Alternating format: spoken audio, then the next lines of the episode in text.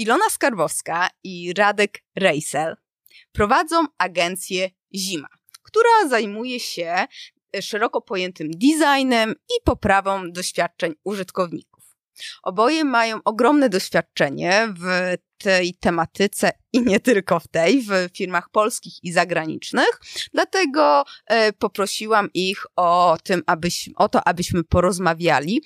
E, dlaczego ostatnio tyle hałasu o UX, o UX design?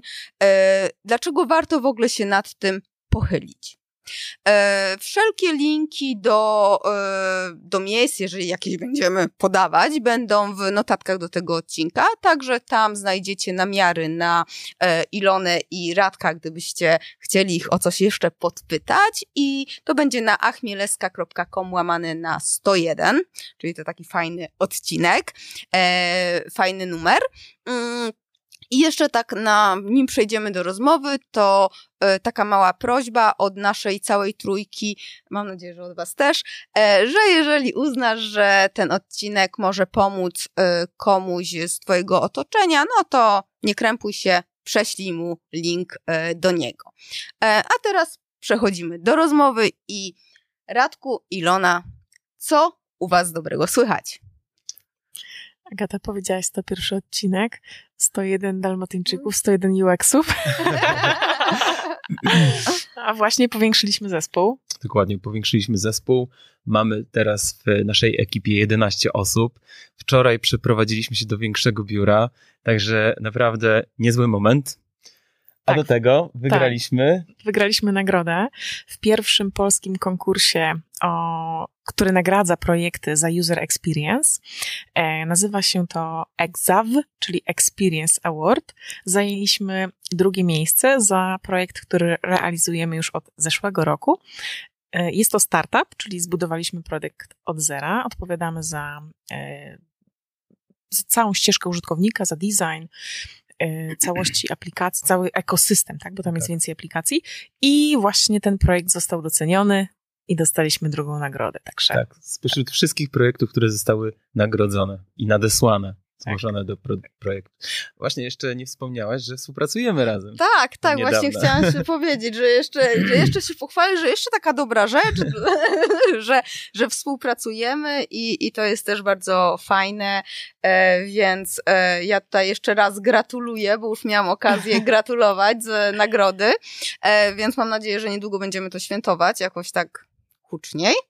E, to taka sugestia mała. Tak ostatnio świętowaliśmy nasze urodziny pierwsze. Patrz, wokół tej jedynki jakoś Oj, krążymy. cały czas. Cały czas. Tak, tak, tak. Dzisiaj jest pierwszy? Tak, Jejku, dzisiaj nie. jest pierwszy sierp... y, lipca. Lipca. Lipca, tak. A ja mam mikrofon numer, Numer jeden. jeden. Pięknie, pięknie. Magia liczb. Dobrze, to powiedzcie mi, jak byście wytłumaczyli UX design osobie, Mhm. która pierwszy raz to słyszy? Może Mhm. nie babci, może nie mam, znaczy nie dziecku, ale Mhm, po prostu osobie, mhm. która nie wie, co to jest. E, Okej, user experience należy zacząć rozszyfrowywać od tego, co stoi za tymi e, literkami, czyli U i X. E, U stoi za user, czyli użytkownik, a X za experience, czyli doświadczenie. I teraz tak, to doświadczenie można zwizualizować sobie jako taką linię, która oznacza czas, na której są takie punkciki, które oznaczają e, punkty styku użytkownika z jakąś usługą czy też produktem. I projektowanie user experience polega na tym, żeby mm, na wszystkich tych punktach styku użytkownika z produktem wyzwalać pozytywne emocje. I konkretnie user experience dotyczy projektowania w digitalu, czyli cyfrowych produktów. Bo możemy mieć też experience design, możemy mieć service design. One dotyczą już troszeczkę innych rzeczy, ale jeśli my mówimy o user experience, myślimy digitalowe doświadczenia. Okej. Tak, ja bym tutaj dodała e, coś, co fajnie, o czym fajnie mówi, mówią kursy Interaction Design Foundation. Swoją drogą polecam bardzo tą platformę, jeżeli ktoś interesuje się UX-em, żeby tam zajrzeć.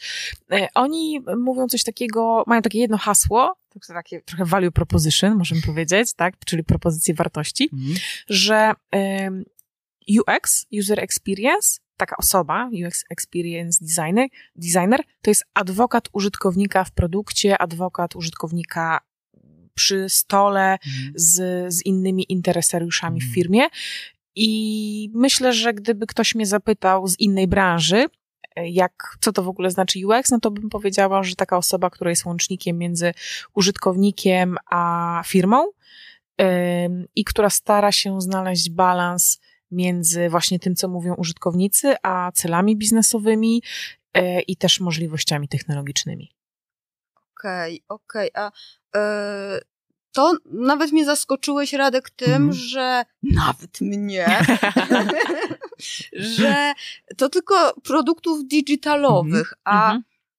bo ja mam takie poczucie, Mhm. że przecież nawet sklep internetowy, tak, to jest okej, Mhm. to jest produkt digitalowy, Mhm. ale tam też jest serwis, usługa. Oczywiście, że tak. Dokładnie. I teraz powiedziałaś serwis, czyli service design. Dokładnie. No właśnie, I- czyli, ale no dobra, to UX designer nie zajmuje się też myśleniem o usłudze. Okej, to ja ci teraz coś, postaram się jeszcze to wytłumaczyć, jak ja to rozumiem. Mhm. Mm, Takim parasolem do projektowania e, pod użytkownika jest experience design. W nim się mieści wszystko, i Mhm. service design, i, i e, user experience design, e, user interface design, product design.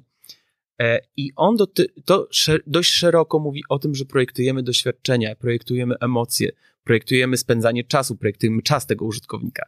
I teraz tak, później poniżej mamy na przykład service design albo e, customer experience design, który dotyczy bardziej usług, czyli też bardzo linearnego takiego em, doświadczenia, e, ale dotyczącego mniej dotykalnych rzeczy, w którym mogą pojawić się różne artefakty. Takie właśnie jak, przykład jak aplikacja, ekrany, czy też jakby przedmioty dotykalne. Bo to też, te, te przedmioty dotykalne, one też jakby z, z nimi też masz jakieś doświadczenie Tak. jako użytkownik.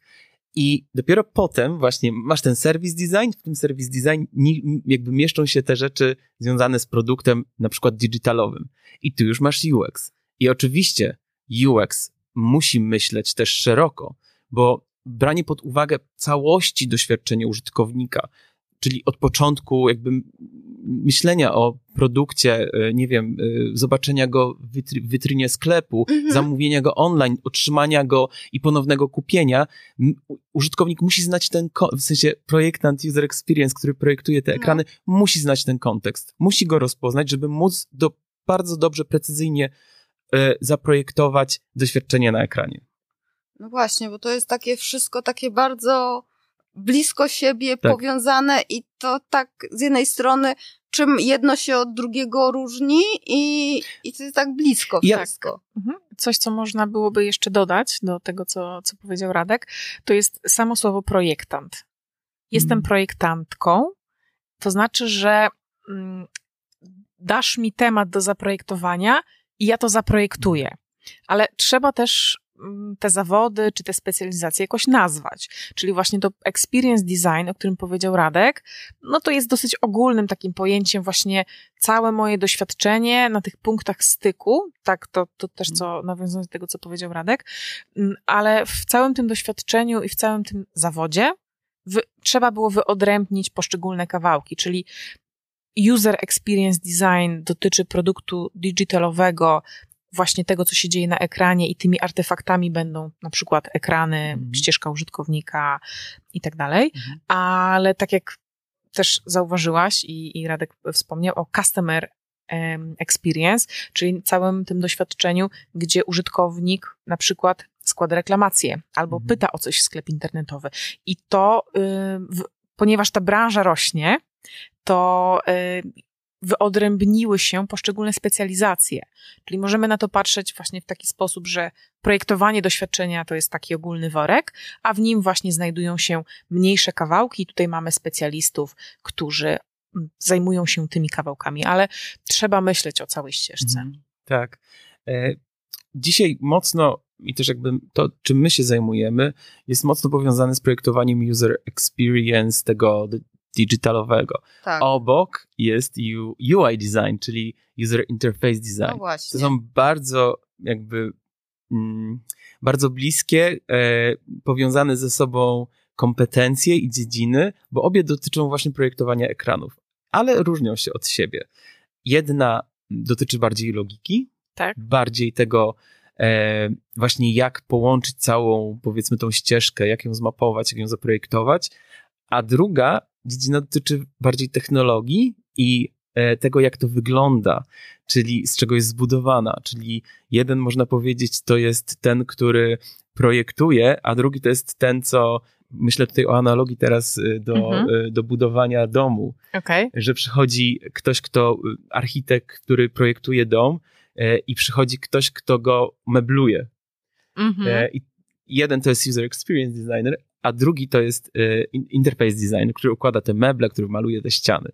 I mniej więcej bardzo pro, uproszczona analogia, to jest to, czym my się zajmujemy. Oczywiście biorąc pod uwagę bardzo mocno te inne aspekty związane z całą tą ścieżką użytkownika i całym doświadczeniem użytkownika. Tak, ten w ogóle UI i UX często jest łamane, nie? Że, Tak. że się Mm. chce, ale to tak jak się chce mieć e, jedną osobę do całego e-commerce'u, e, żeby ogarniała zamówienia, marketing Tak. i wszystko. Odradzam, robiłam, nie da się. E, Znaczy da się, no wszystko się Jasne. da, ale, ale wiadomo To jak. zależy przy jakiej skali. Tak, zależy właśnie przy jakiej skali. To też, e, to też i, i jakimś budowaniu rozwoju te, te, tej osoby, nie? I, Tak. i uczeniu się, mhm. bo to faktycznie jest cały czas.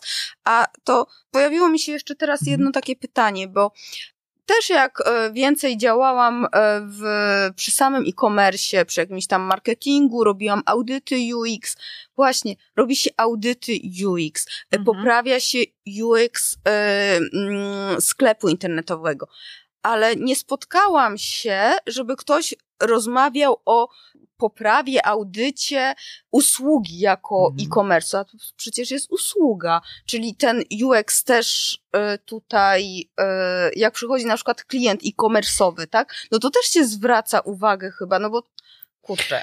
Tak, to, to prawda. Ym, Wynika to z pewnego uproszczenia takiego myślowego, że mm, nasi słuchacze, twoi słuchacze i, i my myślimy o tym UX-ie właśnie jako tak, takim dziedzinie, która zrobi wszystko.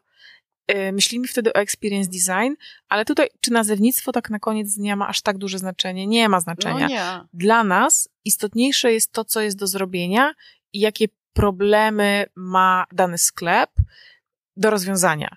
I jeżeli przychodzi ktoś do mnie i mówi, że chce audyt UX, no to ja bym wolała zrobić krok do tyłu i zapytać, dobra, ale po co ci ten audyt UX? Czy na przykład ty przeszłaś, czy przeszedłeś y, tą ścieżkę i uważasz, że coś nie działa, albo na przykład zbierasz feedback od klientów i klienci skarżą się na to, że coś nie działa, albo już czujesz, że, czujesz, że twój sklep trochę trąci myszką i wy, wypadałoby zrobić redesign.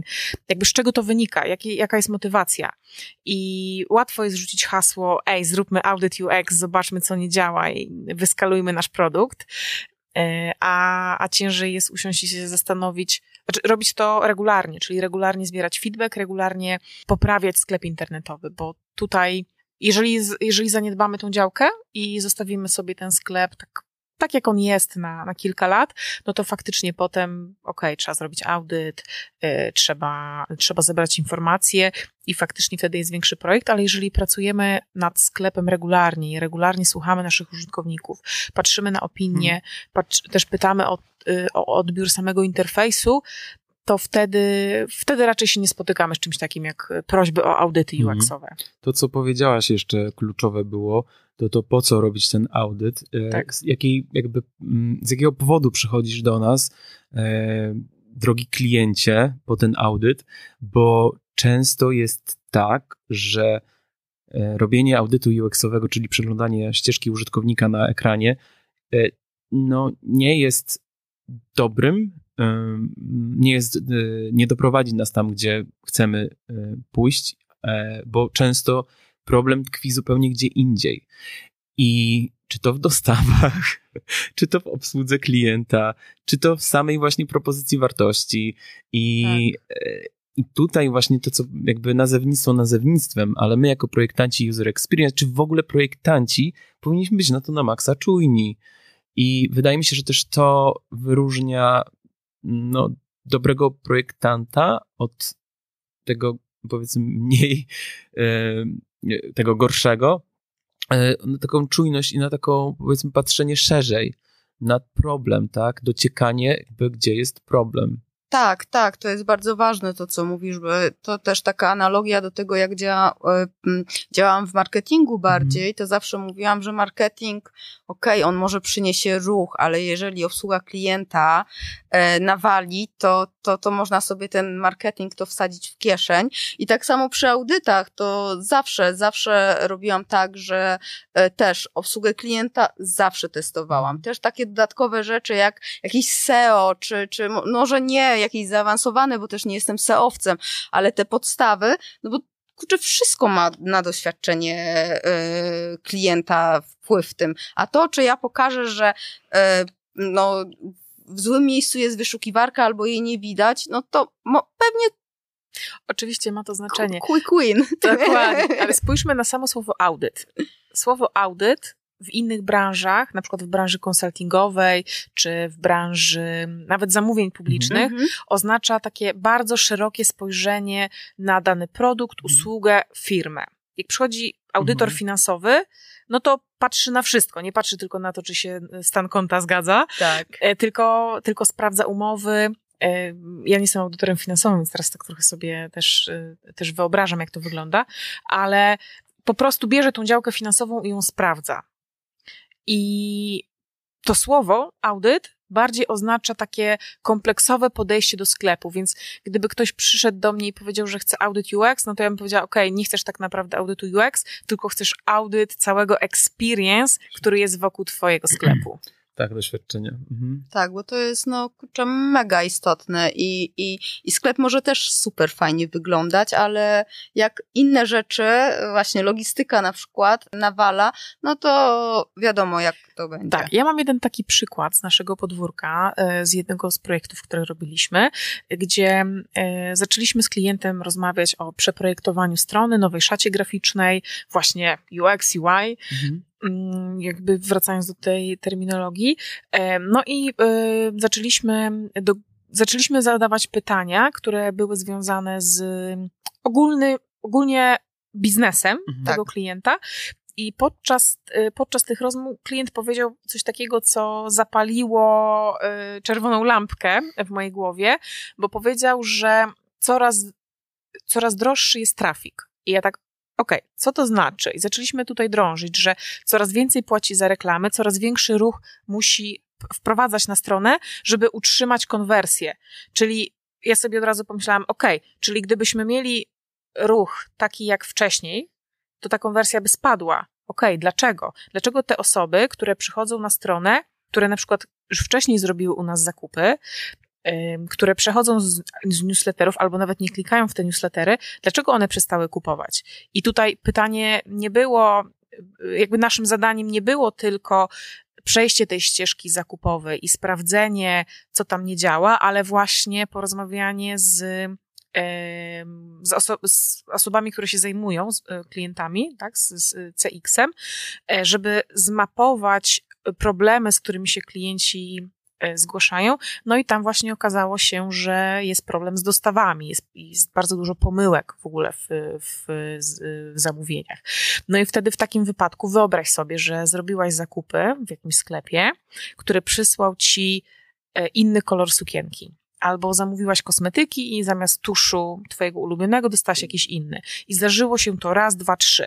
Jeżeli zobaczysz reklamę tego sklepu w, w internecie, czy ty klikniesz tam, czy pójdziesz gdzieś indziej? No oczywiście, że gdzie indziej. Właśnie, więc musimy szukać tego problemu i my jako, jako e, experience designerzy możemy ci pomóc dostarczyć informacji, żebyś ty jako właścicielka sklepu internetowego wyciągnęła z tego wnioski. Właśnie to, raz, drugi, trzeci, nie? Bo tak. to też od tego zależy, że raz, raz każdemu się może zdarzyć. I jeżeli to jest fajnie obsłużone, to, to, to, to okej, okay, nie? Zdarza się wszystkim i, i ten. Ale na przykład miałam właśnie przykład taki jeszcze ze świętej pamięci, będę sklepem, e, że faktycznie zamawiałam tam często, raz im się coś tam powinęła noga i gdyby oni fajnie odpowiedzieli, nie, ja się nie mogłam do nich dodzwonić, y, coś tam, pani mi nie pomogła na infolinii, no i to była nasza ostatnia przygoda mimo wcześniejszych fajnych doświadczeń, bo ja już miałam w głowie, mm. że okej, okay, jak będzie problem, to ja, oni mi nie pomogą. Dokładnie. Tak. I też podobna sytuacja ostatnio była u jednego z naszych klientów, czyli u marki Jestersen, gdzie marka Jestersen miała chwilowe problemy e, z, ze ściągnięciem towaru z zagranicy. Teraz mamy taki okres, jaki tak. mamy. E, jesteśmy po pandemii, zerwane łańcuchy dostaw, e, zaczęła się wojna za naszą wschodnią granicą i Jestersen fajnie się tym zaopiekował, ponieważ z, y, wypuścili post na Instagramie ze słowem przepraszam i wypuścili ogólną komunikację do klientów, w której wytłumaczyli, że jak wygląda sytuacja i przeprosili klientów. Czytałam komentarze pod tym postem i ludzie zaczęli pisać, ok, czekam na jakiś tam produkt, jakąś lampę, jakieś krzesło, ale poczekam jeszcze, jakby rozumiem, dzięki. I, i właśnie to, co powiedziałaś, komunikacja jest tutaj kluczowa.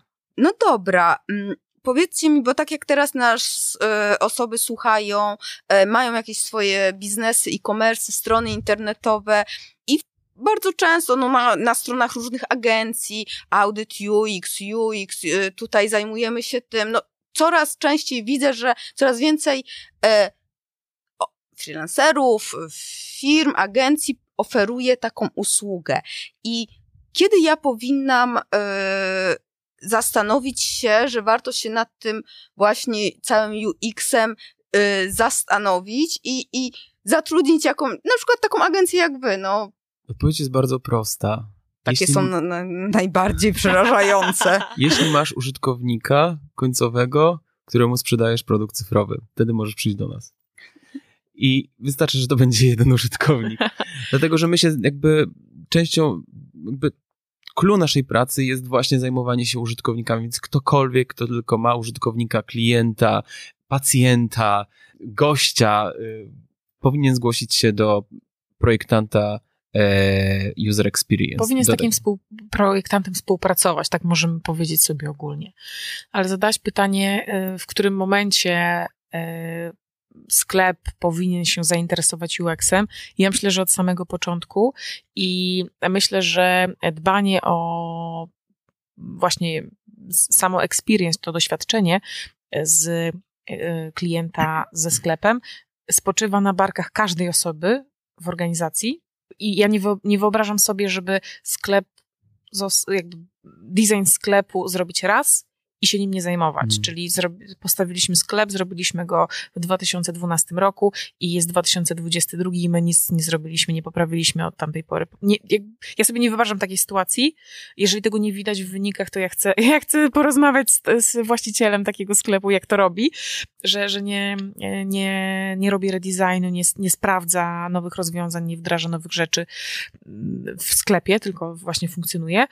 Yy, no i tak sobie myślę, że co jakiś czas warto jest się przyjrzeć temu doświadczeniu. Tutaj myślę, że warto pomyśleć sobie, jaki chce budżet przeznaczyć na to projektowanie user experience. Mhm, ale to, co powiedziałaś jeszcze wcześniej, e, Ilona, to to, że my jesteśmy adwokatami e, użytkownika, więc mhm. E, jeśli mamy w zespole biznes, technologię, to powinniśmy mieć też projektanta, dlatego że mm, projektant będzie mówił głosem użytkownika, a to przełoży się, to jak spełnimy oczekiwania użytkownika, to jak zaprojektujemy jego doświadczenie z produktem, przyniesie realne korzyści, wymierne korzyści biznesowe.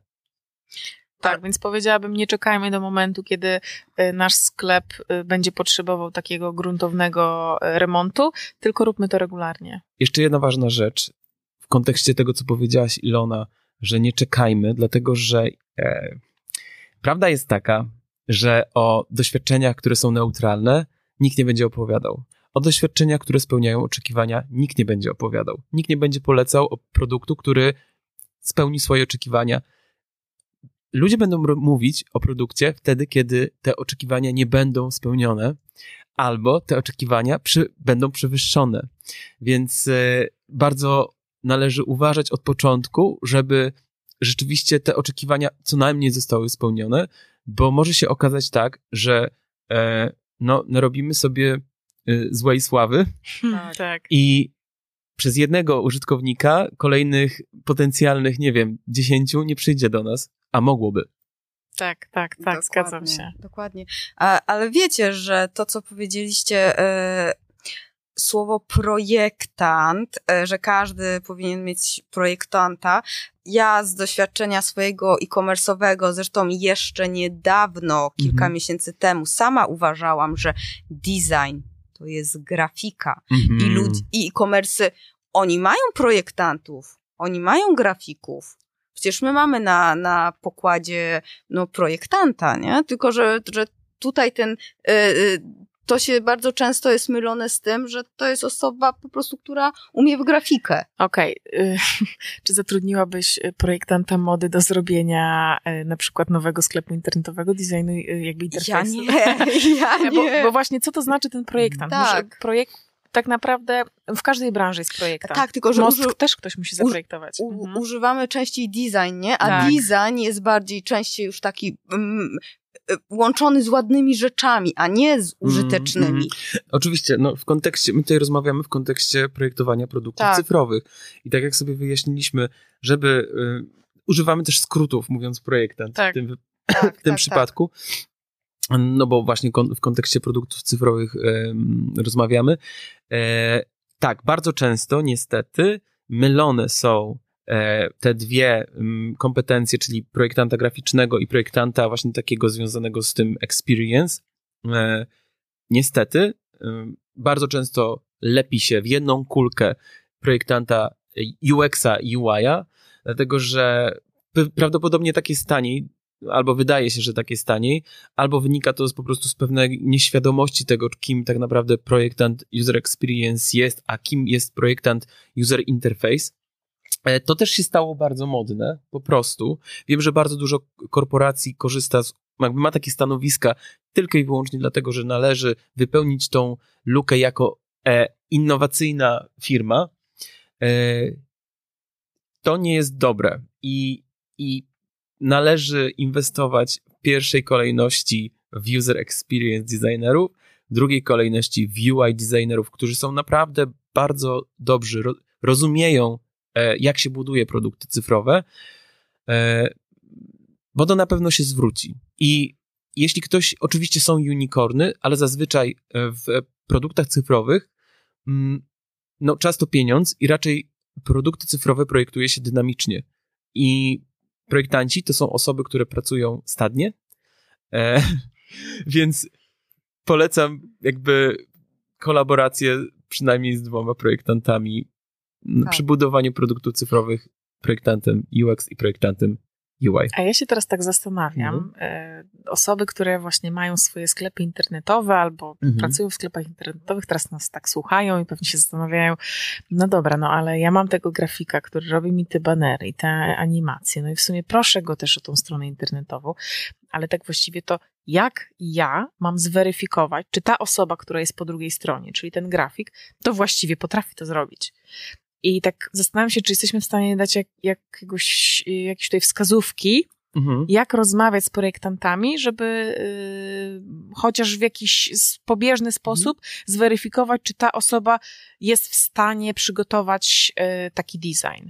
Pierwsze, to co mi się, mm, to co mi przychodzi do głowy, to jest to, czy dana osoba mówi językiem albo językiem użytkownika, czy swoim własnym. Czy mówi, według mnie to jest najlepsze rozwiązanie, ja bym z tego korzystał. Dla mnie to jest czytelne, dla mnie to jest jasne, no ale jak to inni tego nie rozumieją? To jest pierwsza, tak, pierwsza, flaga. rzecz, pierwsza czerwona flaga.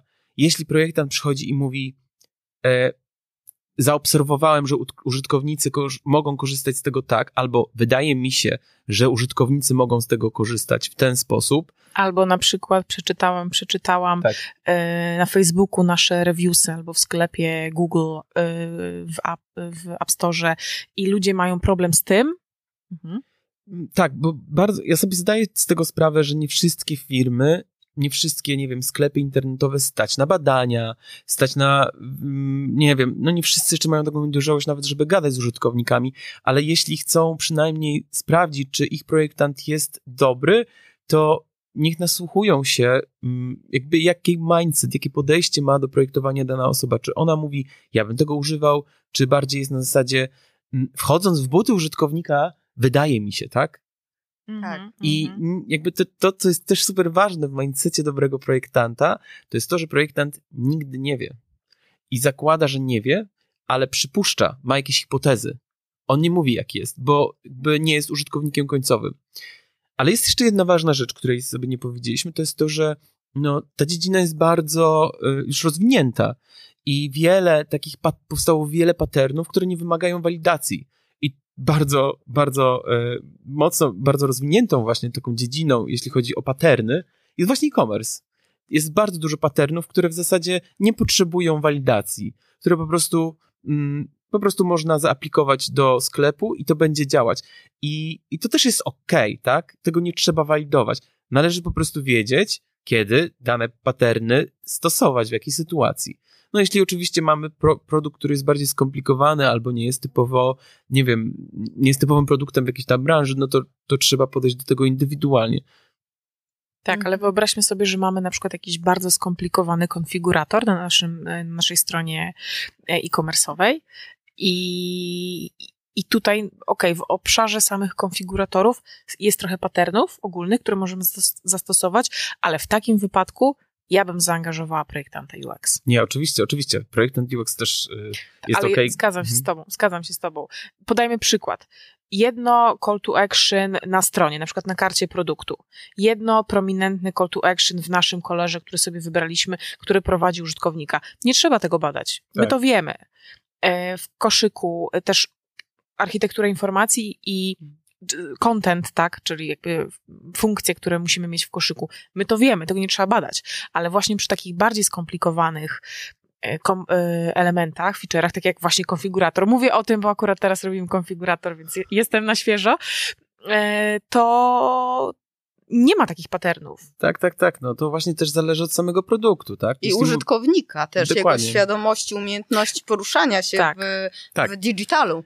Dobrą praktyką jest jeszcze oczywiście benchmarking, tak, y, który jest y, i myślę, że a propos tak, tego tematu, jak rozpoznać dobrego projektanta, myślę, że też dobry projektant potrafi sobie poradzić w sytuacji, w której nie może czegoś walidować, używając e, albo aplikując rozwiązania, które już istnieją, sprawdziły się już i to też jest okej, nie? Nie trzeba tutaj jakby skomplikowanego procesu badawczego. Tylko skąd taki, skąd taki projektant może wiedzieć, że robiąc benchmark w sklepie X, u nich to działa, a oni nie mają z tym problemu? To jest też dobre pytanie. Tak, Więc prawda. Tak, są y, strony internetowe, które agregują y, różnego rodzaju testy AB, które są przeprowadzane na, y, na e-commerce'ach z całego świata. Bardzo dużo takich s- y, testów jest przeprowadzonych, przeprowadzanych chociażby w Bookingu, na Amazonie, Airbnb y, i y, oczywiście to nie jest za darmo, tak? ale trz- jak, jeżeli ktoś się zajmuje tą, tą działką, to powinien mieć dostęp do takich materiałów i z tego się uczyć. My Mhm. też z tego korzystamy. Tak, nie, nie wszystko musimy badać e, u naszych klientów, ale my mamy bazę wiedzy właśnie dzięki na przykład takim materiałom, e, które agregują testy AB na innych stronach i my się możemy dzięki temu uczyć i aplikować te rozwiązania e, u naszych klientów. Jeszcze chciałbym jedną ważną rzecz powiedzieć. To dla tych, którzy właśnie chcą się mm, zorientować, czy ich projektant jest dobry. To jest to, ile on zadaje pytań. Bardzo istotne jest to, żeby, zada- żeby projektant zadawał pytania. I miałem taką sytuację, mieliśmy taką sytuację ostatnio, że rozmawialiśmy z dziewczyną, która zaczyna swoją przygodę z projektowaniem cyfrowych produktów i ona się zajmuje teraz projektowaniem grafiki takiej bardzo prostej, banerowej i mówi, powiedziała mi, że ona cały czas zadaje pytania do rzeczy, które są banalne, ale ona musi mieć poczucie, że ona rozumie projekt, że, a nie, że dostaje do zrobienia. I to jest właśnie coś, co mm, jakby, wyru, jakby wyróżnia taką osobę jako projektanta prawdziwego. Ta ciekawość, dociekliwość. Projektanta UX. Prawdziwego. tak, No, ogólnie projektanta. tak, tak. Tak, tak, tak, e, to jest prawda.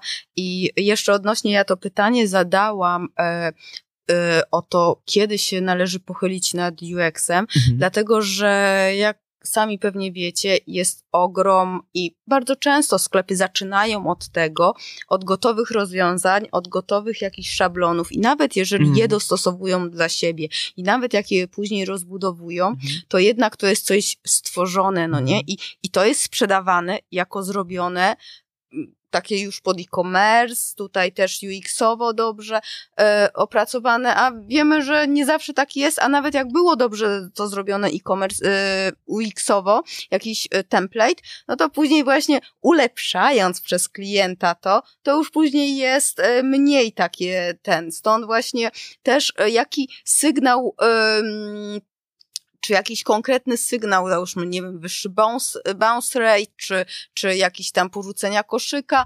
Y, Ja troszeczkę tak pytam, mm, bo pewnie znam odpowiedź, bo no najlepiej od razu, tak? Chyba, tak mi się wydaje. Po prostu jak, jak e, czuję, to, to chyba się czuje, że, że faktycznie coś nie działa w sklepie i trzeba się temu przyjrzeć. No, chyba najlepiej samemu używać e, swojego produktu e, i jest takie powiedzenie e, eating your dog food, które właśnie mówi o tym w sposób dosłowny, obrazuje, co mam na myśli. Jeżeli my sami regularnie na, nie robimy nawet testowych zakupów w swoim sklepie internetowym, to my nie mamy pojęcia o tym, co przeżywają, czyli tutaj w cudzysłowie, nasi użytkownicy, więc myślę, że przede wszystkim używanie swojego produktu to już będzie bardzo duży krok. O, Radek, widzę, że co chcesz powiedzieć? Po prostu e, tak świeża sytuacja, e, gdzie klient zobaczył e, ostatnią ścieżkę użytkownika oraz ekrany jego produktu i mówi: O, tak wy to e, szczegółowo pokazaliście, ja tego tak dawno nie widziałem.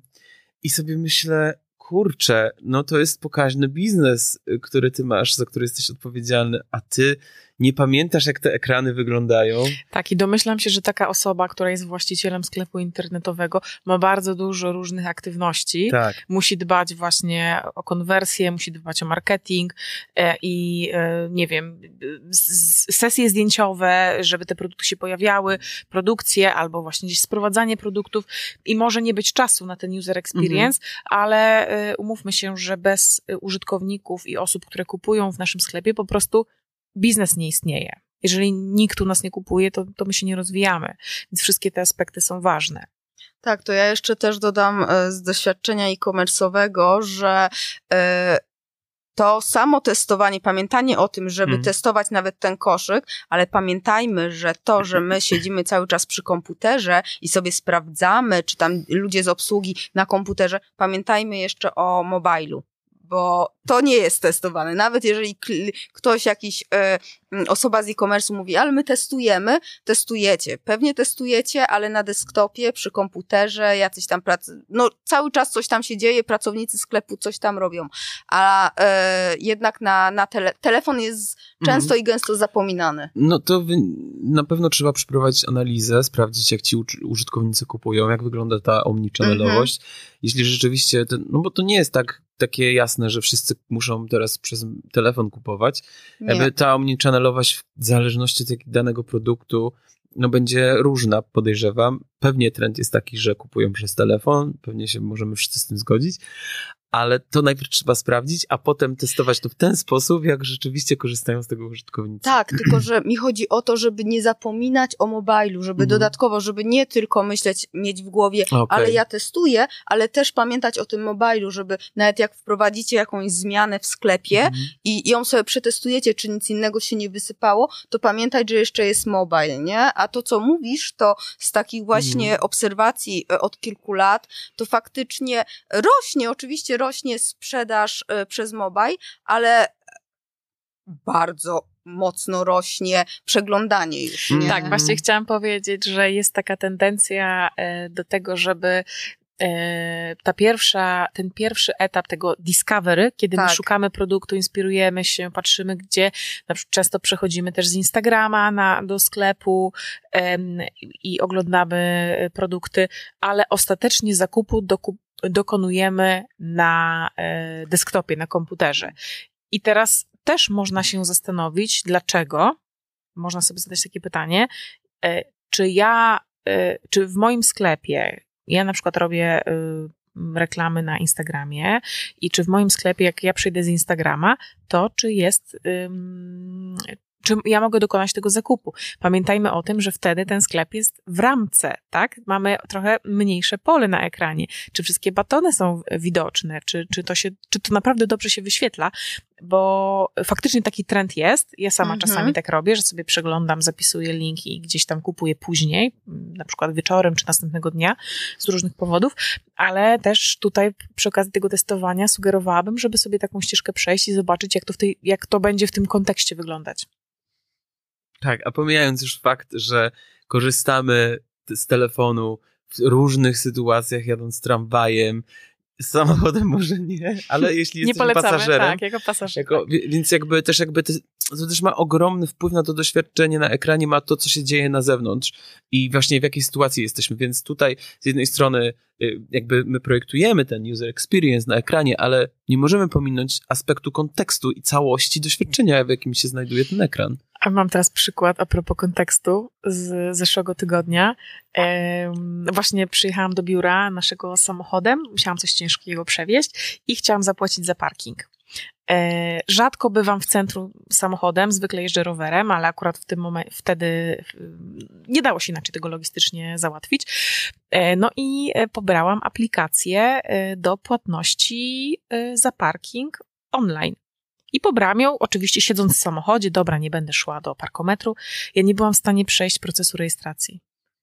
Już pominę takie proste przykłady, jak wysłanie mi kodu SMS-em, który nie wyświetla się w aplikacji, tylko ja muszę wyjść z tej aplikacji, wejść do SMS-a, skopiować go. Nie da się tego skopiować, bo kopiuje się cała wiadomość. Jakby już pominę te aspekty, ale ja nie byłam w stanie nawet przejść tego procesu. On był tak skomplikowany, procesu rejestracji.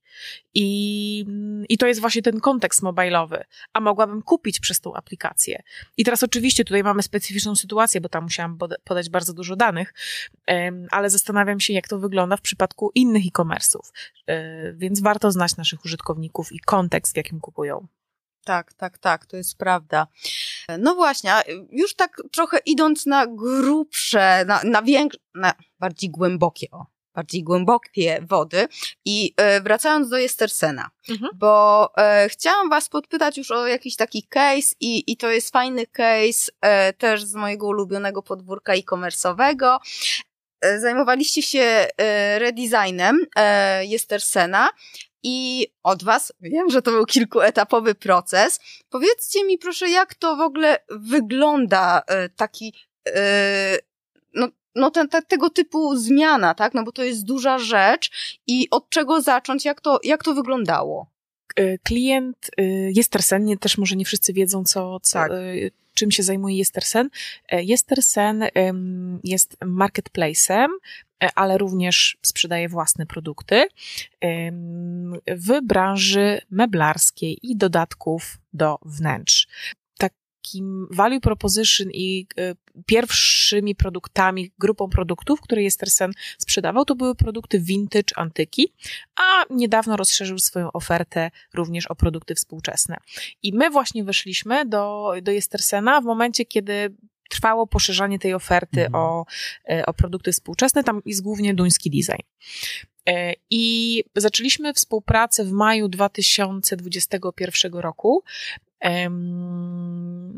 i zaczęli, jakby nasze takie pierwsze spotkania właśnie był, dotyczyły bardziej ogólnego, ogólnie biznesu, czyli chcieliśmy zdobyć jak najwięcej informacji o marce, jaka jest misja tej marki, jaka jest jej przewaga na rynku, czym się wyróżnia, jakie są segmenty klientów, czyli zrobiliśmy po prostu taki desk research, mhm. dostaliśmy materiał od klienta, ale też sami właśnie, czy na Instagramie, czy na, wśród naszych znajomych, najpierw sobie taki wewnętrzny, znaczy wewnętrzny, nie wewnętrzny, po prostu zrobiliśmy taki desk research, co to w ogóle jest, czym to się je, jakie są opinie, E, dostaliśmy też ankietę NPS od klienta, e, przeanalizowaliśmy to. Mhm. A co to jest Desk Research? Bo nie okay, każdy może dobrze. wiedzieć. Okej. Okay. E, desk Research jest to taka metoda pozyskiwania informacji, którą robisz przy biurku, czyli wszystkie dane, które zdobędziesz o użytkownikach, nie rozmawiając z nimi. Czyli na przykład analizujesz swój fanpage na Facebooku i patrzysz, co twoi użytkownicy piszą w komentarzach. Analizujesz tak samo Instagrama czy inne social media, e, analizujesz e, tikety, które masz z właśnie działu obsługi klienta, rozmawiasz, nie wiem, z call center, czytasz opinie w sklepie, jeżeli to jest aplikacja, to o czym wcześniej mówiłam, czyli gromadzisz taką wiedzę zastaną bez kontaktu e, mhm. face to face z użytkownikiem. I to była taka pierwsza, ponieważ my wchodziliśmy do nowego projektu, no to zwykle zaczynamy od tego zebrania całych tych informacji, żeby się jak mhm. najwięcej dowiedzieć. Ważną jeszcze rzeczą było to, że musieliśmy poznać bardzo dobrze strategię, cele strategiczne mm, jest Resena. No w ogóle to jest kluczowe do podejścia do redesignu, czy też do projektu, dlatego że jakby dużą częścią naszej pracy jest to, żeby design wspierał właśnie te cele strategiczne i pomagał budować biznes. Więc bez tego, bez znajomości tych celów, no byłoby nam trudno podejmować decyzje projektowe. Tak, i tutaj y, dosyć specyficznie podeszliśmy do tego projektu, ponieważ mieliśmy określony deadline na przygotowanie karty produktu. Z mhm. różnych względów musieliśmy, znaczy musieliśmy też zgadzaliśmy się z tym, żeby zacząć właśnie od karty mhm. produktu, bo uważamy, że karta produktu to jest takie serce e-commerce'u. Tak. I zaczęliśmy, ale jeszcze zanim do tej karty przejdę, to skończę o badaniach. I kolejną rzeczą, którą zrobiliśmy, to badania eksploracyjne z użytkownikami. My postawiliśmy sobie hipotezy na podstawie tych wszystkich materiałów, które dostaliśmy od klienta, że mamy, y, które też były, mm, nie chcę powiedzieć wiekowe, ale one nie były, to nie, one nie były przygotowane w 2021 roku, y, tylko wydaje mi się, że w 19, ale to nie, po prostu były, miały już kilka miesięcy, może tak powiem. I chcieliśmy je potwierdzić. Postawiliśmy sobie hipotezy i y, przygotowaliśmy koncepty karty, karty produktowej, kilka konceptów my sobie przygotowaliśmy wewnętrznie, do testu wybraliśmy dwie. Też mieliśmy od klienta kilka rzeczy, które klient sobie zbierał w swoim kajeciku, które chciałby sprawdzić, które też pokazaliśmy na tym, na tym interfejsie. Między innymi to było wykorzystanie emoticon. Radek, nie wiem, czy pamiętasz. Tam mieliśmy tak, takie tak, dwa... Tak, pro... tak. tak. Więc między innymi to sobie sprawdziliśmy przy okazji. No i przeprowadziliśmy takie badania eksploracyjne z użytkownikami, czyli zrekrutowaliśmy 8 osób i porozmawialiśmy z nimi face to face. Wtedy akurat y, to był 21, więc wiadomo, wszystko było online. Porozmawialiśmy z nimi i bardzo dużo nam to wyjaśniło. Mhm. Mieliśmy bardzo dużo wniosków. Właśnie okazało się, że nasze hipotezy, że mamy tutaj jakichś dwóch użytkowników, okazało się, że generalnie oni potrzeby, tak na koniec dnia, potrzeby i oczekiwania mają takie same, mhm. więc, więc nie było tej potrzeby roz, rozwijania.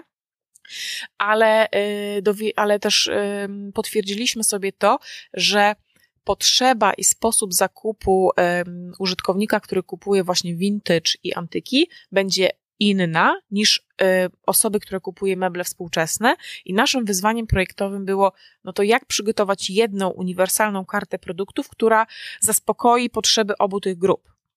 Y, my też na podstawie tych badań i na y, podstawie rozmów z client serwisem wyróżniliśmy sobie takie top problemy, które występują właśnie na całej ścieżce klienta, nie tylko na E, na karcie produktu, ale które moglibyśmy w jakiś sposób zaadresować właśnie tym designem. I mając wszystkie te materiały, będąc już po badaniach tych eksploracyjnych, zaczęliśmy przygotowywać design. Tak. Przygotowaliśmy na bazie mm, tych wszystkich insightów jedną kartę produktu, która e, no, była takim otwarciem do całego redesignu. To też jest ważne, że mm, do, jak podchodzimy do takiego redesignu, do współpracy z nowym klientem, my też musimy zacząć od jakiegoś fragmentu, żebyśmy zobaczyli, czy jesteśmy w stanie razem pracować. Więc zaczynanie na takich małych fragmentach jest dobre z punktu widzenia strategii podejścia do współpracy. Więc y, ten proces myślę, że jest mm, bardzo dobrym przykładem na to, jak taką współpracę za, zacząć. I.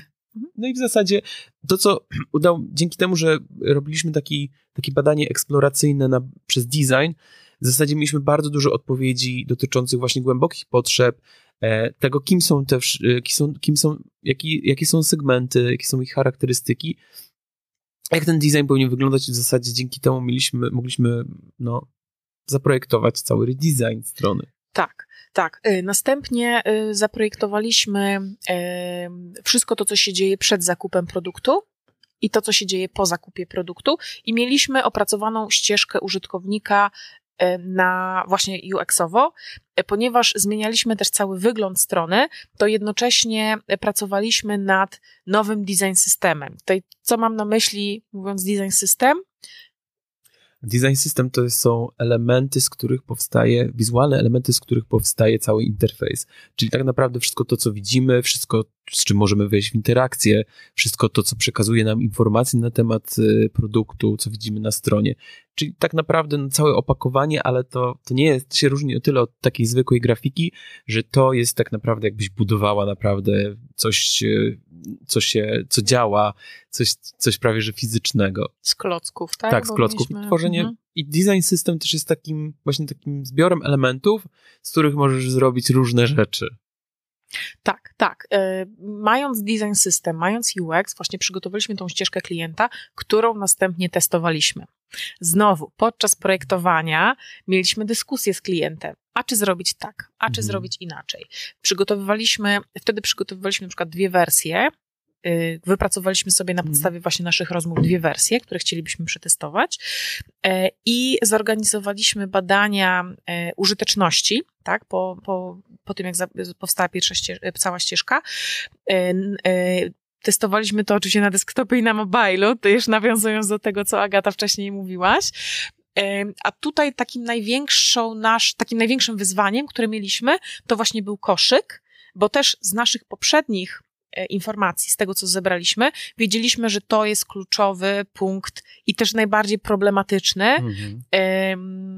właśnie w, w tym sklepie też związanym ze specyfiką, o której mhm. powiedziałam na samym początku, ponieważ jest to jednocześnie marketplace, na którym ty, Agata, możesz wystawić, powiedzmy, jakiś swój, jakąś swoją fajną porcelanę, a jednocześnie Jestersen jako marka e, może ci sprzedać ze swojego magazynu e, jakiś współczesny stolik.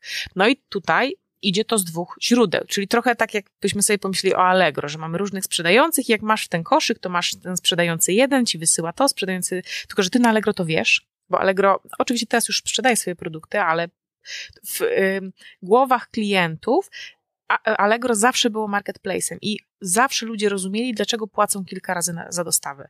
A Jestersen to nie było takie oczywiste e, na Jestersenie i też i właśnie mm, z tego powodu ludzie na przykład nie rozumieli, dlaczego muszą dwa razy zapłacić za dostawę. Mm. Nie rozum- dlaczego ja kupuję od Estersena, a ja mam tutaj dwa, e, dwa elementy w koszyku. I to było głównym elementem, na którym skupialiśmy tak. się na naszych testach użyteczności. Tutaj jeszcze tak ciekawostka, wyzwaniem w ogóle projektowania takiego e-commerce'u jest, y, meblowego jest to, że ludzie są przyzwyczajeni do zakupów, które są natychmiast, które są szybko, gdzie dostawa jest za darmo a tutaj trzeba czekać. Tu trzeba zapłacić. I to nie małe pieniądze. No bo do, zostawa mebla to jest coś, tak? To nie jest za darmo. E, albo bardzo trudno To jest gabaryt, To dokładnie. jest gabaryt, tak. E, tu z niesieniem, tu nie z, to naprawdę jest masę, masę rzeczy, które jakby, dla, jakby jest zaskoczeniem dla użytkownika i może właśnie być, duż, powstaje duże ryzyko niespełnienia oczekiwań. Tak, i tutaj bardzo ważna była komunikacja. Co, kiedy mówimy, żeby uprzedzić rozczarowanie albo uprzedzić jakieś takie, taką złość użytkownika, że ej, właśnie dlaczego mam te dwa razy płacę za dostawę, albo ej, dlaczego, hmm. e, nie wiem, w tym produkcie nie mogę sobie czegoś tam skonfigurować, albo mhm. dlaczego muszę czekać 6 miesięcy na kanapę. Też Radek, jak powiedziałeś o, e, teraz powiedziałeś, to przypomniało mi się jeszcze e, ciekawa rzecz, którą odkryliśmy, która jest już zaimplementowana, więc myślę, że spokojnie możemy się tym pochwalić, a mianowicie e, sposób pokazania wymiarów produktu. Zrobiliśmy to w taki sposób, w jaki nie ma żaden e-commerce. E, I tutaj też nawiążę do tego benchmarkowania, którym, o którym rozmawialiśmy na początku, bo ja lubię benchmarki do pewnego momentu. W momencie, kiedy oczywiście można sobie z nich brać, ale jak chcemy mieć takie unikalne doświadczenie i odpowiedzieć naprawdę na potrzeby klienta, niestety musimy z nimi rozmawiać. Dzięki temu, że z nimi na początku porozmawialiśmy, to okazało się, że większość osób nie ma pojęcia, co to znaczy wymiar na przykład X, Y, Z, co to jest głębiej, jak to w ogóle liczyć. Nie ma pojęcia, więc przygotowaliśmy schemat, na którym dajemy packshot produktu, na którym masz na osi X wymiar, na osi Y wymiar. I jak robiliśmy badania użyteczności, to mam taki nawet cytat z, z, z badań, gdzie ym, respondentka przegląda i mówi: Wow, ale feature, killer feature, w ogóle ekstra, jakby wiem o co chodzi. I strasznie z tego śmieliśmy, i to też ym, to jest właśnie coś, czego nie da się, wydaje mi, na benchmark, wydaje mi się, na benchmarkach zrobić. Ja opowiem jeszcze jeden szybki e, case, bo robimy projekt też dla e, klienta, który sprzedaje gadżety i on nie ma tego feature'a. I kiedyś e, jego klient zamówił kaski. Zamówił chyba ze 100 kasków. Okazało się, że zamówił 100 kasków, które są takimi zabawkami do ćwiczenia ręki a on chciał kupić na głowę. Na głowę, więc jakby Skala. super ważne jest to, żeby pokazać skalę akurat przy przedmiotach, które się kupuje. Dokładnie. dokładnie. No wiadomo, no ciuchy to ciuchy. To tak, przy jakby... meblach to jest oczywiste, ale te, przy gadżetach nie do końca, ale to też jest istotne. W ogóle jeszcze jedną rzecz, właśnie to, co chciałaś pewnie powiedzieć a propos benchmarkowania, że benchmarkowanie jakby jest jakimś rozwiązaniem, ale nie jest do końca pełnym projektowaniem. Tak. To znaczy, projektuje się wtedy, kiedy masz jakieś wyzwanie i kiedy musisz stworzyć coś, do, jakąś wartość dodaną, w tym sensie, że e, rozwiązujesz problem w sposób, który jeszcze nie został rozwiązany, albo inaczej, rozwiązujesz go tak, że on rzeczywiście jest rozwiązany w najlepszy sposób. I tutaj pewnie chcesz powiedzieć o tym, że na przykład zastosowaliśmy nawigację na dole, która też nie jest przy mobilu, która też nie jest jakimś takim rozwiązaniem popularnym, ale no, za, nam zależało, żeby ułatwić jednak korzystanie na też większych telefonach, który, które no trudno klikać y, kciukiem na górę, na y, hamburger. tak, na hamburger. Tak. Mhm. Dlatego zmieniliśmy to, to ustawienie i daliśmy to na dole. Teraz jakby te rozwiązania są dość popularne. Kiedy my to robiliśmy, nie było jeszcze y, tak, to tak też inaczej zaprojektowaliśmy galerię. Teraz, żeby jakby już tutaj zamknąć klamrą sam ten proces designu, E, po tych badaniach wprowadziliśmy zmiany. Były rzeczy, które działały, które badania potwierdziły, że działają, ale były też rzeczy do mm. zmiany. My to wprowadziliśmy. Potem zaprojektowaliśmy całą obsługę posprzedażową, czyli Jestem tego też wcześniej nie miał. E, możliwość zwrotu przez formularz na stronie, przez moje konto, możliwość złożenia reklamacji, do tej pory wszystko to się działo na mailach, a my zaprojektowaliśmy to w interfejsie. W momencie, kiedy rozmawiamy, to nie jest jeszcze zaimplementowane. Okej, okay. no i co dalej? No bo projekt został zrobiony UX-owo, że tak powiem, e, Figma wszystko przyjmie. No i nastąpił... UI-owo też. Tak, i UI-owo. No i nastąpił development. E, I tutaj e, my nadzorowaliśmy też development, wdrażaliśmy te rzeczy po kolei, czyli najpierw wdrożyliśmy kartę produktu na procent i obserwowaliśmy konwersję to też polecam, jeżeli robimy jakieś takie większe zmiany, bo to była duża zmiana, żeby sobie ustawić analitykę i sprawdzać, w którym momencie e, gdzieś tam na, ta konwersja nam się spotka się ze sobą. I coś, na co chciałabym uczulić właśnie właścicieli e-commerce'ów, to jest to, że jeżeli wdrażacie nowy design i wdrażacie go na procent, to trzeba się liczyć z tym, że przez pierwszy dzień, dwa, może tydzień, ta konwersja może być niższa, tak. bo użytkownicy muszą się przyzwyczaić do zmian. Czyli nie panikujmy i nie, nie wycofujmy po dwóch dniach takich zmian, tylko zostawmy te zmiany na tydzień, dwa i porównajmy do tej wersji drugiej, tak, czyli mówię teraz o testach AB, żeby mieć te dane wartościowe, żeby użytkownicy zdążyli się do tego przyzwyczaić. E, I tu mówię o takich grubszych zmianach. Jeżeli robimy mniejsze zmiany, to, to raczej powinniśmy patrzeć, czy ta konwersja idzie do góry, no bo po to jest ta zmiana. Więc tutaj wdrażaliśmy to na procent ruchu, wdrożyliśmy cały serwis. Na procent ruchu, że tylko część tak. userów to Tak, działa. dokładnie. Czyli jak mamy 100% trafiku ruchu na stronie, to powiedzmy 50% widziało nową wersję, a 50% widziało starą wersję. Tu też y, podczas wdrożenia nasza, nasza praca się nie kończy. Y, okazało się, że niektóre rzeczy, które my zaprojektowaliśmy po wdrożeniu technologicznym, nie były takie fajne, jak to było na, na, na makietach. Mhm. I na przykład musieliśmy zrezygnować z, z Infinitive Scroll, czyli y, takiego scrolla, jak dojeżdżasz do końca strony, to ładują ci się kolejne produkty. Jak na Facebooku na przykład. Do, feed. tak, tak, tak, tak. Mieliśmy, musieliśmy z tego zrezygnować, dlatego że użytkownicy wysyłali linka bezpośrednio do właśnie jakiejś strony konkretnej, i wysyłali na przykład powiedzmy do rodziny, do, do kogoś, z kim nie wiem, mm. powiedzmy, że masz architekta i chcesz powiedzieć, o na piątej stronie podobają się te produkty. Um, a przez ten infinitive scrolling i przez też problemy technologiczne wynikające z platformy, na której, na której jest e, postawiony sklep, no nie dało się tego zrobić, więc musieliśmy to zmienić. Ale byliśmy w stanie to zrobić, bo obserwowaliśmy wyniki, obserwowaliśmy użytkowników, zbieraliśmy feedback, patrzyliśmy też na ankiety NPS-owe, e, Plus e, ja wprowadziłam metryki i na karcie produktu mieliśmy ankiety, gdzie pytaliśmy użytkowników, na karcie produktu i na listingu, pytaliśmy użytkowników właśnie między innymi o filtry, tak? I, i tutaj akurat niestety nie, mieliśmy, nie miałam aż tak wielu ankiet, ale y, żeby można, żebym mogła się teraz pochwalić jakimś takim fajnym case'em, że coś zmieniliśmy, raczej tam, raczej tam było w porządku.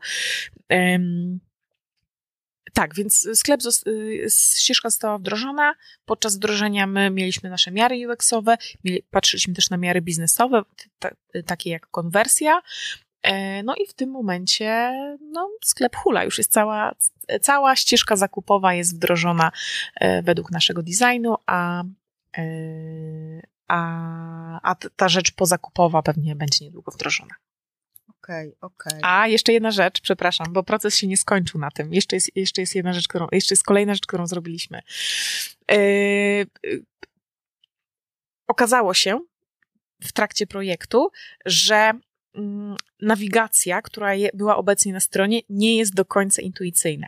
My się tą nawigacją nie zajmowaliśmy, dlatego że był oddzielny dział związany z e, kategoryzacją produktu i ta kategoryzacja była zrobiona przez nich, ale im dłużej pracowaliśmy z klientem, tym bardziej się orientowaliśmy, że to chyba nie jest to, że to chyba nie, nie w ten sposób użytkownicy e, korzystają z e, serwisu, ale też musieliśmy się trochę nauczyć tej branży.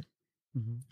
E, I po wdrożeniu e, przygotowaliśmy badania nawigacji. Teraz pewnie słuchacze zastanawiają się, jak przetestować nawigację e, w sklepie internetowym. My zrobiliśmy, to, my zrobiliśmy etap, który zawierał trzy kroki.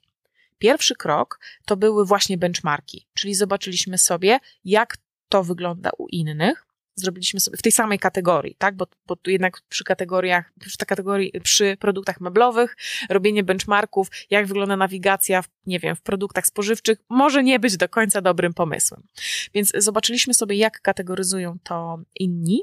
E, bardzo mocno współpracowaliśmy tutaj z, z działem SEO, bo musieliśmy też zobaczyć, jakich fraz, e, z jakich fraz używają użytkownicy w Google, żeby znaleźć konkretne produkty. Czy, i tutaj przykład, czy wpisują zagłowie, czy wezgłowie, szukając zagłówka do łóżka. Czy wpisują stolik kawowy, czy wpisują, nie wiem, stolik do salonu. To wszystko było ważne.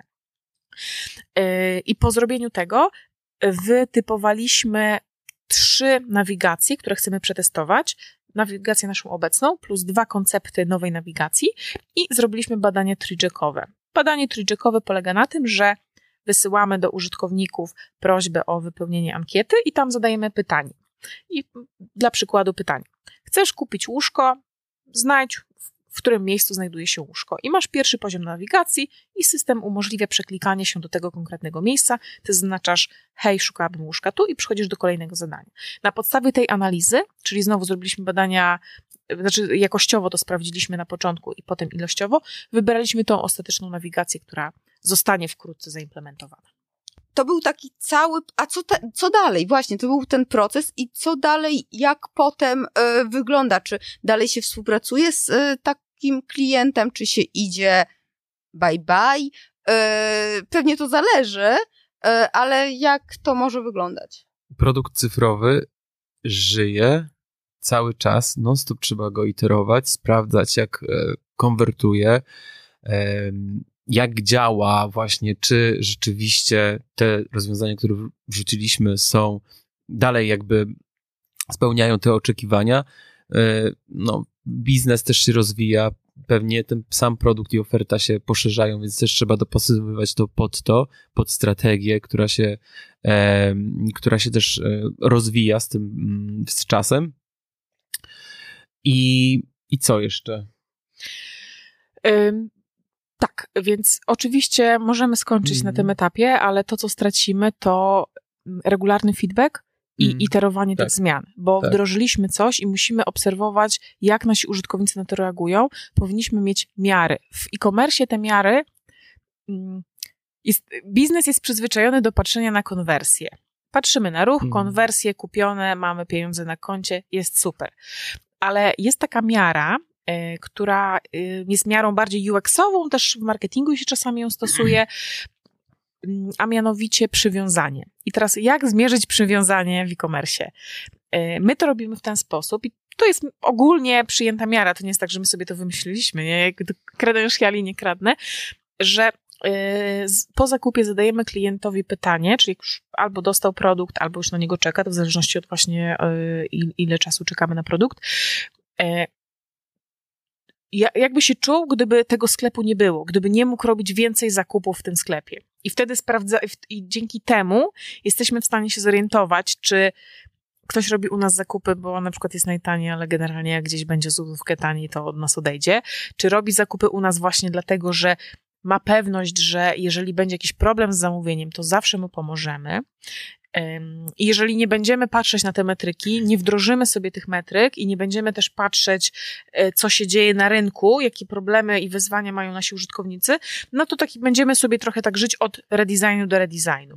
I teraz, że też to nie musi być tak, że my wdrażamy metryki i tam siedzimy codziennie i patrzymy na to, tylko spotykamy się co jakiś czas i sobie to analizujemy, a taką analizę codzienną może robić osoba wewnątrz organizacji, czyli ktoś, kto pracuje w danym sklepie internetowym. Tak, właśnie, jeszcze jedna rzecz to jest to iterowanie z użytkownikiem, sprawdzenie użytkownika, ale też zmienia się kontekst, w którym egzystuje produkt, rynek, sytuacja polityczna. Także tutaj też jakby to jest istotne, żeby śledzić to i no bo tak jak powiedziałem wcześniej, ta strategia może się zmienić i tutaj też jakby jesteśmy po, potrzebni do tego.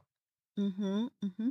A to y, też takie mam pytanie y, z waszej perspektywy, co jest e, najtrudniejsze we współpracy z takim klientem podczas takiego procesu e, UX-owego. I tutaj nie piszę oczywiście, znaczy nie, nie, nie myślę o, oczywiście o, że za drogo, tak, e, tylko albo dlaczego tyle to trwa, mhm. chociaż może to, e, tylko właśnie też dla słuchaczy, jeżeli by współpracowali z, z takimi e, ekspertami, to czego nie robić, żeby nie utrudniać życia właśnie osobom, którym płacą, żeby coś usprawnili? Na pewno zaufanie mm, jest potrzebne do tego, co my robimy. Mm, myślę, że ogólnie jest wciąż za mała świadomość tego, od czego my jesteśmy. I z jednej strony są od nas spore oczekiwania, żeby nasza praca przyniosła bardzo duże e, zmiany, oczywiście na korzyść, jeśli chodzi o biznes i konwersję, a z drugiej strony oczekuje się od nas, żebyśmy rysowali ekrany. I, tak.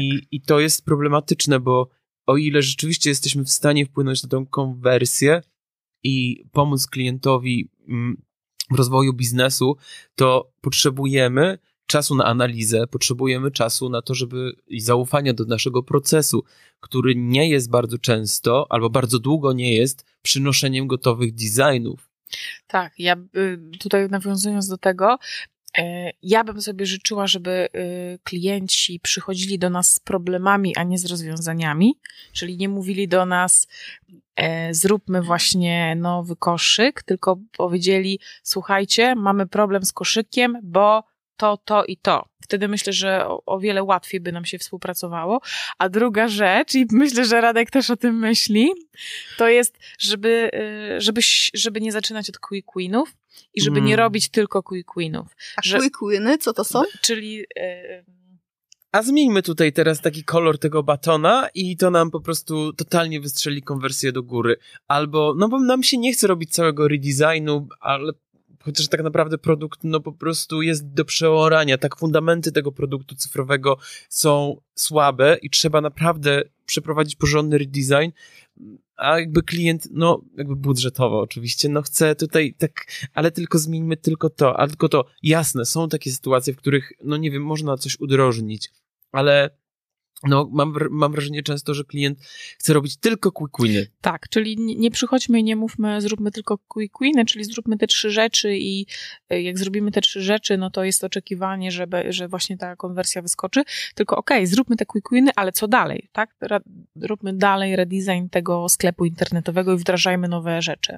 Mm, I jeszcze jedna bardzo ważna rzecz, która jest związana trochę z tym procesem projektowym, to jest mm, zaufanie w proces badawczy i słuchanie klienta, mm, a nie y, dążenie za eksperckością naszą, bo tak jak powiedziałem wcześniej, kiedy zapytałaś się, co wyróżnia dobrego projektanta, czy rzeczywiście y, jak rozpoznać tego projektanta, jeśli mamy takiego w organizacji, no to my oczywiście jesteśmy ekspertami, ale my przynosimy proces i narzędzia.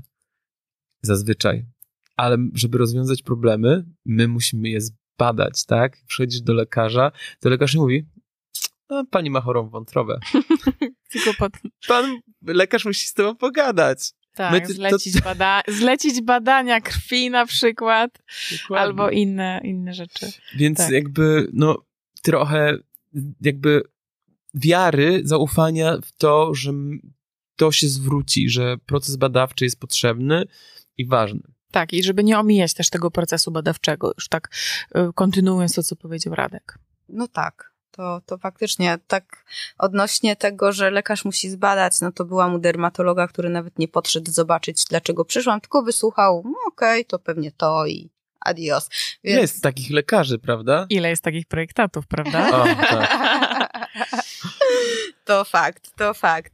E, to jeszcze też e, kiedyś w naszych rozmowach albo coś tam usłyszałam też, jak rozmawialiście, po, pojawiło się pojęcie e, długu projektowego. O długu technologicznym pewnie tutaj e, słuchacze słyszeli, a dług projektowy, co to jest?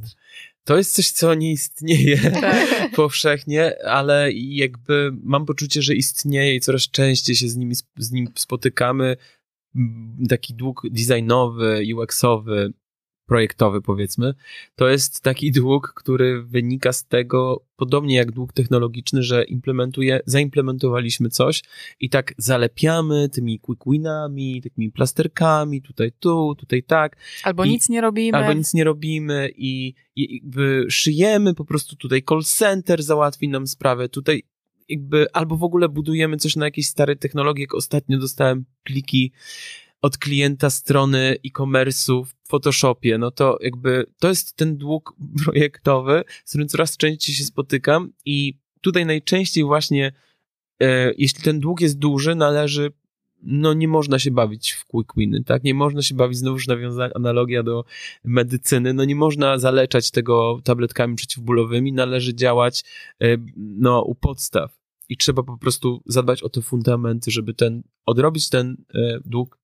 projektowy, projektancki. Tak. Trochę, trochę, trudno się to mówi, bo, ale tak, no. Tak, jest... ja jeszcze bym tutaj taką um, metaforę, e, e, myślę o takiej metaforze, że mamy e, nowe dołki do wykopania i mamy do zakopania stare dołki. I te stare dołki do zakopania to jest też ten nasz dług projektowy. Trochę nam się nie chce zakopywać, bo lepiej jest kopać nowe. E, i właśnie, czyli robić nowe designy, ale jak zaczniemy, e, jak zaczniemy kopać tylko nowe, a nie będziemy starych zakopywać, no to, to, to właśnie skończymy z długiem projektowym. Wpadniemy w końcu w tę tak, dziurę. Tak, wpadniemy w tą dziurę. A tego nikomu nie życzymy, więc e, uważajcie. I jeszcze mam takie pytanie do Was, jeżeli ktoś z naszych słuchaczy by chciał mm, poczytać o, o UX-ie, designie, o customer experience, czy jakieś e, strony, podcasty, książki byście mogli polecić właśnie dla, dla takich może początkujących osób, a, e, ale też no właśnie digitalowych. Okej, okay, to dla mnie taką najfajniejszą książką która myślę, że też spodoba się słuchaczom, którzy właśnie prowadzą jakieś biznesy i bardziej siedzą tej, po stronie biznesu. To jest strategia UX, e, User Experience, mm, bo ona opowiada właśnie o takiej relacji designu i biznesu, co jest dla mnie absolutnie najfajniejszą relacją. E, nie pamiętam autorki, ale to załączymy w tak, linku. Tak, tak, tak, będzie. A ty Ilona, jak byś poleciła? No właśnie tutaj trochę bym zapytała, zależy, bo zależy mm, czego się chcą dowiedzieć nasi słuchacze, twoi słuchacze, mhm. Agata. Czy to ma być bardziej, czy to mają być bardziej właśnie takie nowinki, czy bardziej właśnie chcieliby się poduczyć, jak ten proces wygląda? Ja dzisiaj e, wspomniałam o e, Interaction Design Foundation. I to jest bardzo, bardzo fajne miejsce na pozyskiwanie wiedzy UX-owej. Tam jest, tylko że to jest platforma edukacyjna, na której można zrobić kurs właśnie UX, kursy różne UX-owe tam są tak. i, i, i, dla, i, men, i dla managementu i właśnie takie e, dla początkujących. Bardzo fajny content tam mhm. jest. Można się naprawdę nauczyć po co. Więc ktoś, kto może chciałby się trochę poduczyć, sam, mhm. sama dla siebie to, to na pewno poleciłabym Interaction Design Foundation i to wystarczy wpisać chyba IDF i, i ten skrót i, i, i tą, tą stronę się można znaleźć. Ja ze swojej strony też polecę UX Collective, e, żeby znaleźć na Medium. Mhm. To jest blog, oni też mają newsletter, też bardzo fajny content tam się znajduje. E, no i jak Radek powiedział o książkach, to nie mogłabym nie wspomnieć o książce Strategia Umami Agi Szóstek, która jest świetna, jest pełna metafor, jest y, super napisana i, i myślę, że y, też, żeby spojrzeć mhm. właśnie nie tylko na user experience, ale na tak. experience overall. Overall, tak, wysokopoziomowo. Ta książka jest bardzo fajna. Tak, ja też polecam z tego względu, że tam jest dużo praktycznych rzeczy, które można wykorzystać i e, takiej pracy warsztatowej, jak to można przełożyć na jakieś rozwiązania. Mm. I może jeszcze podcast Design Practice, który robi y, Aga Naplocha z Pauliną, nazwisko sobie teraz nie przypomnę, ale na pewno, na, tak, na pewno tak. dziewczyny, y, bardzo fajny, bardzo fajny podcast. Tak, potwierdzam, potwierdzam. E, to ja jeszcze dodam e, wasz podcast. Jeszcze go nie ma, jak nagrywamy. Nie wiem, czy będzie, chyba nie będzie jeszcze, jak, jak będzie wypuszczony ten odcinek, ale podlinkuję na pewno, więc jak ktoś w sierpniu będzie słuchał, to mam nadzieję, że w sierpniu, nie? Już, już, Mo, już Tak, będzie. może już jeden odcinek będzie, tak. Tak, tak, tak. Tak, tak, tak będziemy opowiadać o A jak o się będzie nazywał? Design i biznes. Okej. Okay. Radku, chciałeś coś jeszcze dodać, bo tak weszłam w słowo i... Nie, nie chciałem. Będzie dużo, będzie dużo o właśnie tej relacji pomiędzy designem, biznesem, e, dużo naszych przemyśleń, e, dużo takich praktyk, dobrych praktyk, ale też takich e, no, rzeczy, które nam nie wyszły i z których wzięliśmy lekcje. Będą też goście i ich doświadczenia, ich spojrzenie na to, jak design może kolaborować z, design, z biznesem i na odwrót. Super, super. To na pewno właśnie podlinkuję do tych książek, też podlinkujemy jak najbardziej. Jeszcze jedna książka jest taka, to jest też często polecana, to ja pamiętam, nie każ mi myśleć. To tak, już to taki jest, podstawa. jest taki mhm, tak, elementarz, ale tak podstawy podstaw. Tak, myślę, że to jest bardziej dla kogoś, kto chce być UX-em. Mhm. Tak, ale też dużo właśnie pokazuje, jak tutaj, na mhm. jakie rzeczy zwracać uwagę, chociaż no, można to znaleźć na tych wszystkich innych też, e, w tych wszystkich innych miejscach, więc, Dokładnie. E, więc jak najbardziej. Słuchajcie, dziękuję wam za rozmowę, e, słuchaczom za wysłuchanie. Bardzo dziękujemy. Bardzo. Tak, Pozdrawiamy tak. was. Tak, e, jeżeli będziecie chcieli e, złapać właśnie Radka, Ilonę, no to wiadomo, e, wpiszecie Ilona Zima i pewnie albo Radek Zima i, i, i wyskoczy. Ja też oczywiście mm, dam, podlinkuję namiary na Radka i Ilonę w notatkach na achmieleska.com łamane na 101. Mm, też jeżeli macie jakieś pytania, no to właśnie możecie na LinkedInie gdzieś y, złapać ich albo w, pod filmem na YouTubie, albo właśnie y, w komentarzach na stronie. No i jeszcze raz będzie super, jeżeli puścicie link y, do tego odcinka w świat, no bo niech wartościowa wiedza niesie się dalej. E, I co, ja jeszcze raz dziękuję i niech uśmiech i konwersja będą z Tobą. Dzięki. Cześć.